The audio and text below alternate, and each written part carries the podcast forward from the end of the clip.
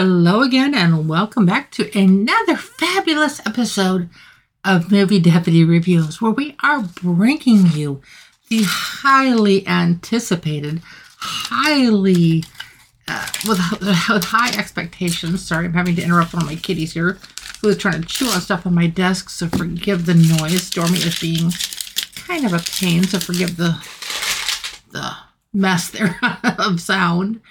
But I am here to talk to you about Dune 2. Now, okay, I did not get the screener ahead of time. Is Warner Brothers mad at me? I don't know. Is Legendary mad at me? Again, I don't know. But I did not get the screener, so I had to wait and see this in the theater like everyone else. But you know what? That was there's something. Okay, okay, I've got a home theater and I can like watching them here at home is awesome. But of course, but I'm a, I'm a movie critic. I have to have a theater. But watching it in the theater, in the ultra screen with Dolby Atmos sound and like umpteen gazillion speakers all around you, and you can feel it. Like you can feel all of this.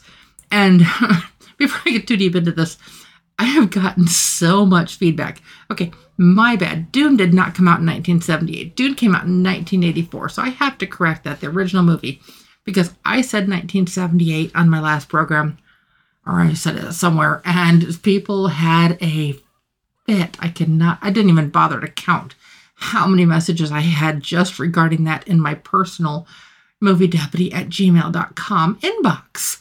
And so that was like going, yeah, I'm going to address that. Yeah, I goofed up. But okay, the original book, the of the first Dune book came out in 1965. And okay, I'm going to really probably piss off a lot of my listeners, but I'm going to address something that is not really addressed anywhere. And I haven't even heard it addressed anywhere conversationally on social media, anywhere on this. And you're you want me to get to talking about Dune 2, and trust me, I'm going to. I'm not just skipping by that. But if Dune hadn't been written in 1965, would Star Wars have been written and made into the movies in the late 70s. There there are so many go-betweens between these two movies and we we know what we know what we ended up with with the original Dune and I still need to go back and review that. So I know I'm getting feedback on that too. It's like, well, we don't even know what you thought of the original movie. You're just gonna have to wait. I'm I will get around to it. I'm just I'm one person, so and I don't make I, am not going to make excuses. It's like I will get around to it. I can't give you an exact date, but I will do it. And I there are like I said, there are just so many crossovers. And then again, with these movies being remade with the part one in 2021 and the part two that is just come, that just came out yesterday, I'm just it's like, wow. And I can't help but notice the go betweens and the workarounds and bringing the original story to life for the new generation. It's like you see there have been influences by so many of the major movie chains. Uh, we see there's definitely influences from Star Wars going on. And the sandworms, okay, Tremors did they get the idea originally from the Dune stories? I don't know, but it's definitely there's definitely feelings of that incorporated into the new movie. We're also seeing loose tie-ins to like the Matrix and also the never-ending story. Now, you might be wondering, like, okay, how are all these tying in? but you really have to watch it to find out. You know me, no spoilers on any of this, but it is often referred to that one of the characters is often referred to as quote unquote the one. Does that sound familiar? I mean, come on. And then a lot of the things that are happening, like I said, there's just so many tie ins from all of these stories, and Dune stands alone as its own story but there like i said you can't help but find some comparisons in there. And i would love some feedback on like what you think of like what tie-ins do you see that i'm not catching and why? Like what do you notice? It's like i'm noticing i know what i'm noticing and i can't tell you guys a lot of the specific things that i am noticing because that would be spoilers. And you know me i will never do that. It's just it's like wow so many of this. And then I could not help but notice, and I know the original movie even touched on this a little bit, were the religious implications in these stories. And they are quite heavy. And now I'm not just talking about the religion of everything going on in Arrakis and all of this other stuff and the and the House of Atreides and all of these. I'm not talking about their own religions on their own worlds. It's like it's tying back into religions that we have in very you almost like right along a line. It's like if you could like slice a knife right down the line of particular religions, and I'm not going to name which ones, but there are just certain things in the movie, and you're like, okay, that's where they got that from, or that's where they got that from, or that's where they got that from. I couldn't help but notice a lot of this stuff as it's being told. Now, like I said, before I get into the story a whole lot, there's one part in this movie, and it was. I heard it even when I went to see this. I sat in a theater. There was 194 seats in the theater that I went, in the the screen that I went to to see this in. This every seat was sold out. Every single seat was sold out. I will also say this don't plan on eating or drinking a whole lot during this movie, or especially beforehand, because though this movie is like two hours and 46 minutes long, you don't want to have to get up to go pee. Because if you miss anything in like, that mind you, there's like little tiny areas of filler stuff or stuff that doesn't seem like it makes a difference. But then as the story goes on, if you miss a single piece of that, you're you're gonna be lost you're you're going to be like, okay, what did I miss and why this doesn't make any sense. Whereas if you are there for the whole thing, a lot more of it's going to make sense. Now, if you have not seen part one yet, please go watch part one before you watch this because there are a lot of references to what happened in part one that are happening here. Again, I'm not going to give those away because I don't want to spoil it for anybody. And I hate spoilers. You'll never get those from me. I mean, under any circumstances. Quincy, stop. Quincy. Quincy. Quincy, no. I am so sorry, guys. Quincy. No. yeah, you guys have heard me in the past. It's like these guys are part of my life. The only thing that saves my sanity is my one fast cat wheel, our one fast cat wheel. I've got all three boys in my studio in here with me tonight, and they are being ram more a little bit more rambunctious than normal. Quincy is trying to climb some of my shelves, and he about knocked some of my stuff down, so I had to kind of get after him a little bit there. But I'm gonna get back to the movie here. Like I said, it ties into all of this.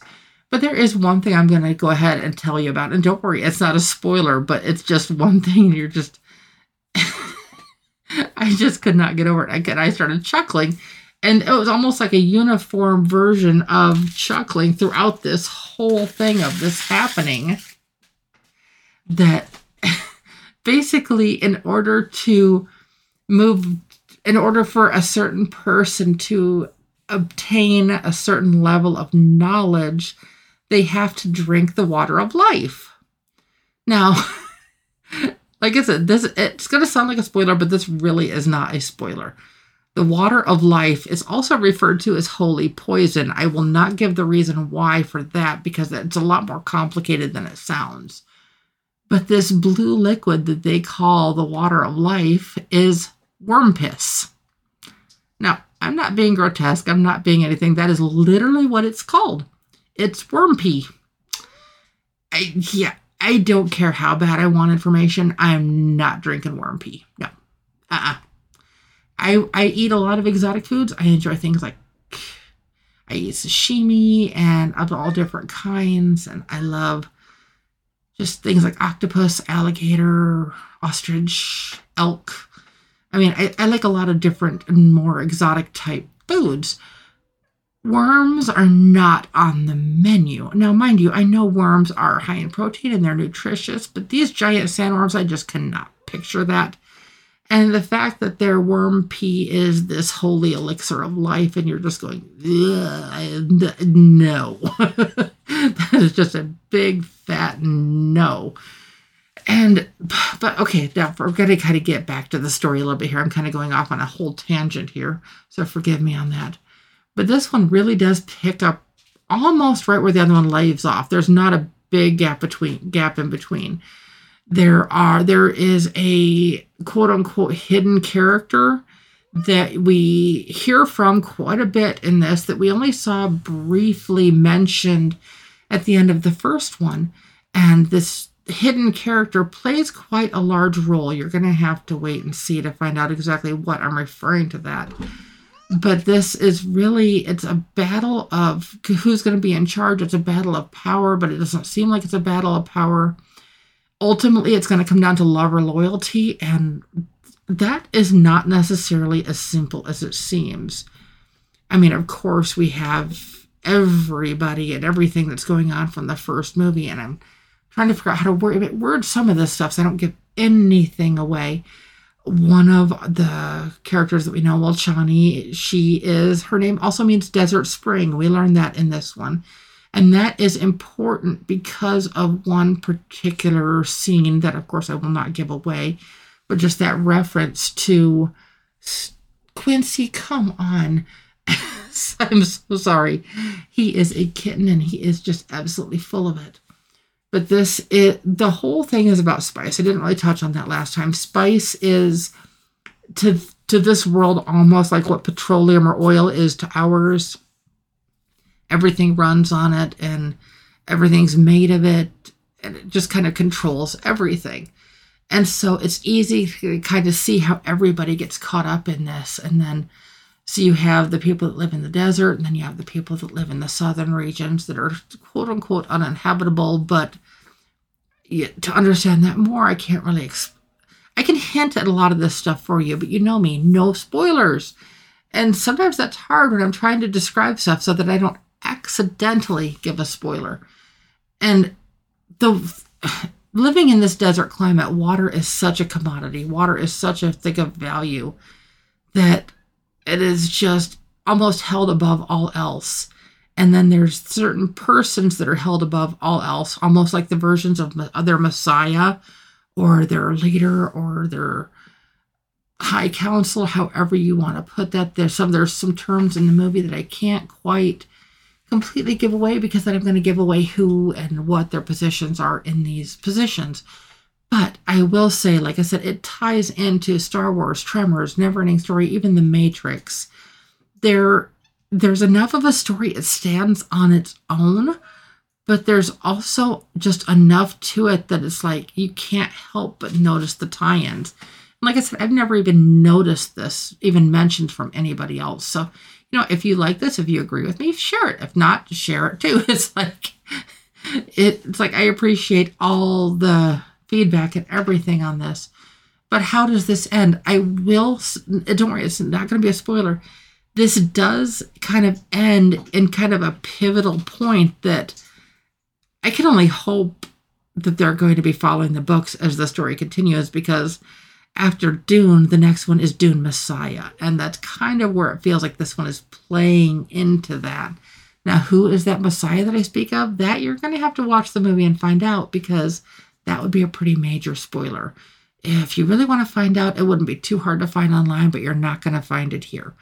You're probably wondering what I gave this movie as I haven't mentioned it yet. Well, just because of some of the stuff that goes on, I am giving Dune Part 2, as I did with Part 1, a guilty rating. But the score, uh, Dune, Dune Part 1, I gave it a 7 out of 10 on the deputy scale. Dune Part 2, though very, very good, there were some things that I just could not overlook and but it didn't really affect it very much. I gave Dune Part 2 a 6.75 out of 10 on the deputy scale. So, if this is one that you've really been wanting to go see, go see it. I mean, it is definitely worth it. If this is one that you don't want to pay the the uh, just enormous prices at the theater and you want to wait till it's on instant video, that's fine too. But like I said, if before you watch this, if you have not rewatched Dune Part One in a while, go back and rewatch that one because you're there's so many references to it that if you are if, if it's not fresh in your brain, you may be wondering what are they talking about.